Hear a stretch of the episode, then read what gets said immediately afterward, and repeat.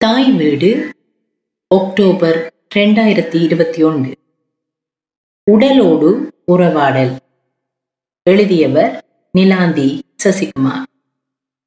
அந்த காலத்தில் இருந்து இந்த காலம் வரை பெண்கள் பேசுவதற்கென்று சில விடயங்களை தடை செய்தும் பேச மாட்டார்கள் என்று கூறிக்கொண்டும் சில கலாச்சார காவலர்கள் வலம் வந்து கொண்டிருக்க அவற்றையெல்லாம் தகர்த்தறிந்தபடியும் அவற்றை கேள்விக்குட்படுத்தியபடியும் அநேக பெண்கள் நம் மத்தியில் இருந்தார்கள் இருக்கின்றார்கள். அப்படிப்பட்ட விடயங்கள் என்னென்னவென பார்த்தால் அதில் முக்கியமானதும் முதலாவதுமாக இருப்பது பாலியல் காமம் உடலுறவு என்பதாகவே இருக்கும். பாலியல் சுதந்திரம் என்பதும் பாலியல் தேவை என்பதும் எப்போதும் பெண்களுக்கு கிடையாது என்பதாகவே ஆணாதிக்க சமூகம் பெண்களை நம்ப வைத்து வளர்த்து வருகிறது. ஆரம்ப காலங்களில் பெண்கள் முதல் மாதவிடாய் வந்துவிட்டாலே குழந்தையை சுமக்கும் பருவத்தை அடைந்து விட்டதாக கூறி திருமணம் செய்து வைத்தனர். ஆனால் ஆண்களின் வயது ஒரு பொருட்டாக அங்கே கருத்தில் கொள்ளப்பட்டதில்லை. அதேபோல் பெண்ணின் சம்மதமும் அங்கே அனாவசியமானது. இவ்வாறாக பெண்கள் எப்போதும் ஆண்களின் பாலியல் தேவைக்காகவே படைக்கப்பட்டவர்களாக பார்க்கப்படுகிறார்கள். அது மட்டுமன்றி கணவன் இறந்து விட்டால் அவளுக்கு மறுமணம் கிடையாது. உணர்வுகளை தூண்டும் உணவுகள் கிடையாது. நல்ல ஆடை அலங்காரம் கிடையாது. பிற ஆண்களுடன் பேச முடியாது. நல்லது கெட்டதுக்கு போக முடியாது. காரணம் கணவனுடன் அவளது வாழ்க்கை முடிந்து விட்டதாக அர்த்தம். இதிலும் கொடுமை உடன்கட்டை ஏறுதல் எனும் முறை. உண்மையில் அந்த பெண்ணுக்கு வாழ வேண்டும் என்ற ஆசை இருப்பினும் அதில் வலுக்கட்டாயமாக தள்ளிவிடும் சம்பிரதாயங்களும் நடைபெறாமல் இல்லை. காமம் என்பது உடலோடு மட்டுமன்றி உணர்வுகளோடும் சம்பந்தப்பட்ட ஒன்றாகும். ஆணுக்கும் பெண்ணுக்கும் காலுறுப்பு தவிர உடல் உணர்வுகள் ஒன்றுதான் என்பதை எப்போதும் இச்சமூகத்தினர் ஏற்றுக்கொள்வதில்லை. காமம் பற்றி ஆண்கள் பேசும் அளவு பெண்கள் வெளிப்படையாக பேச முடியாது.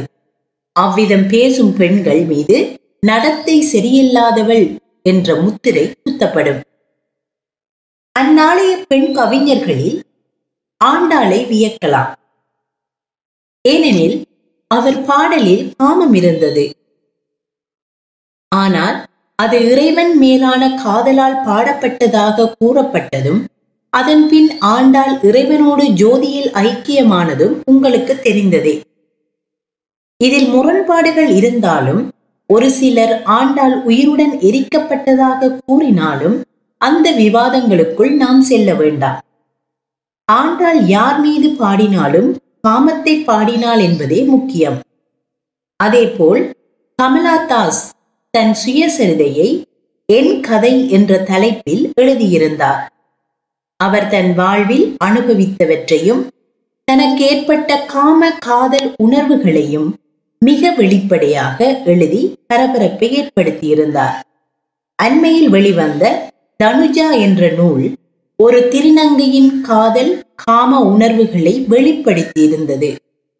இவர்கள் உதாரணங்கள் தான் பல பெண்கள் தமது காம உணர்வுகளையும் உடலுறவு அனுபவங்களையும் எழுத்துக்களாகவும் படங்களாகவும் பகிர்ந்து கொண்டே வருகின்றனர்.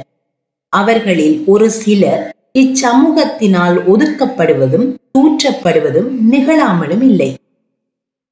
பாலியல் தேவை மற்றும் பாலியல் சுதந்திரம் என்பன பெண்ணுக்கு மறுக்கும் சமூகங்கள் இன்றும் இவ்வுலகில் இருந்து கொண்டுதான் இருக்கின்றன. விவரம் தெரியாத சிறு குழந்தைகளாக இருக்கும் போதே அவர்களின் பாலியல் உறுப்புகளை சிதைப்பதன் மூலம் அவர்களின் பாலியல் சுதந்திரம் பறிக்கப்பட்டது. அதிலும் ஆபத்துக்கள் நிறைந்த முறையில் அந்த சடங்கை செய்வதால் உயிரிழப்புகள் கூட நிகழ்ந்துள்ளன. அதை பற்றி எந்த கவலையோ துக்கமோ யாருக்கும் இல்லை இன்றும் அச்சடங்குகள் நாகரிகமுற்று வைத்தியசாலைகளில் செய்வதன் மூலம் தொடர்ந்து கொண்டுதான் உள்ளது. இவற்றை எல்லாம் எதிர்த்து எழுப்பப்படும் குரல்களும் பாலியல் சமத்துவம் பேசுபவர்களும் கூட பெண்கள் மேற்குறிப்பிட்டவை பற்றி மட்டும் வாய் திறக்க கூடாது என எதிர்பார்க்கின்றனர். ஓர் ஆணின் பாலியல் தேவையானது வெளிப்படையாக கேட்கப்பட்டோ அல்லது செயல் மூலமோ சைகை மூலமோ வெளிப்பட்டு தீர்க்கப்படும். ஆனால் பெண்களுக்கு பாலியல் தேவை ஏற்படுமா என்றே இங்கு பலருக்கு தெரியாமல் தான் உள்ளது என்பதை உங்களால் நம்ப முடியுமா? ஆம் பெண்களுக்கும் பாலியல் தேவை ஏற்படும்.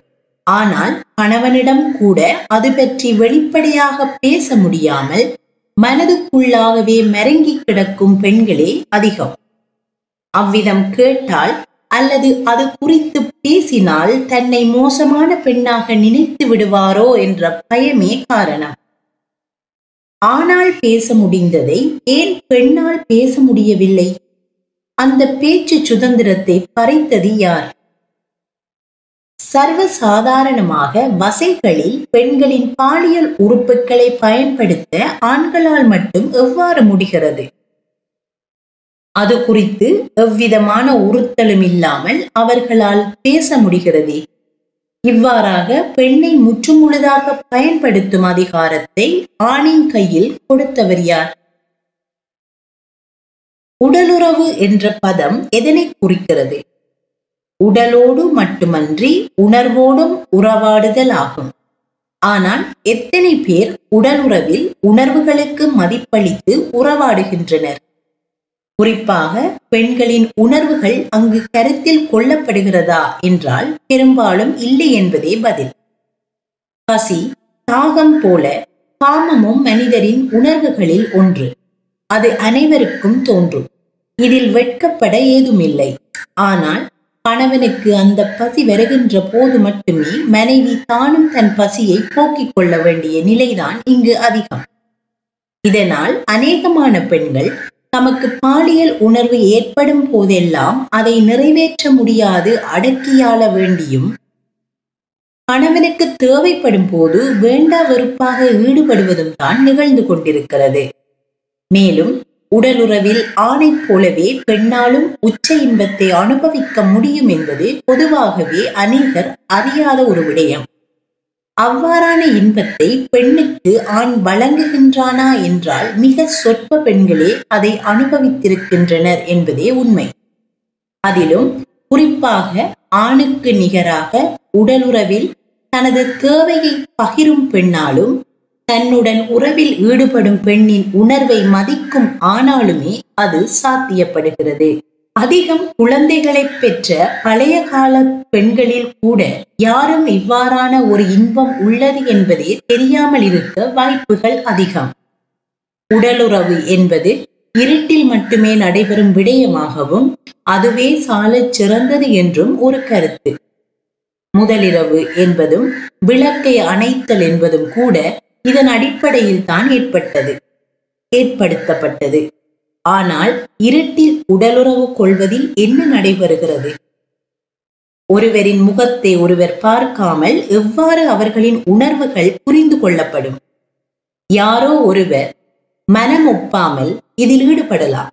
பலி வேதனையில் இருக்கலாம். திருப்தியற்றிருக்கலாம். ஆனால் எதுவும் தெரியாமல் தெரிந்து கொள்ளவும் விரும்பாமல் ஓர் உயிரற்ற உடலில் உறவு கொண்டு தனது திருப்தியை பெறுவதும் பின் திரும்பி படுத்துக் கொள்வதிலும் அப்படியென்ன சுகத்தை பெண் அடைந்து விடப் போகிறார் அது பற்றி யாருக்கும் அக்கறையும் இல்லை. அன்பாக பேசி ஆதரவாக அணைத்து அவளின் தேவையை அறிந்து திருப்திப்படுத்தி பின் தானும் திருப்தியுறும் ஆண்களால் தான் இல்லறம் சிறக்கும். இவ்வாறான சின்ன சின்ன பிரச்சனைகள் தான் விவாகரத்து வேறு துணை தேடல் புது நபருடன் தொடர்பு சந்தேகம் குடும்பம் கலைதல் என வேறு வேறு பிரச்சனைகளை கொண்டு வரும். வாழ்வில் ஒரு பகுதிதான் காமம் என்றாலும் அது இல்லறத்திற்கு ஒரு முக்கிய பங்காற்றுவது என்பதையும் விளங்கிக் கொள்ள வேண்டும்.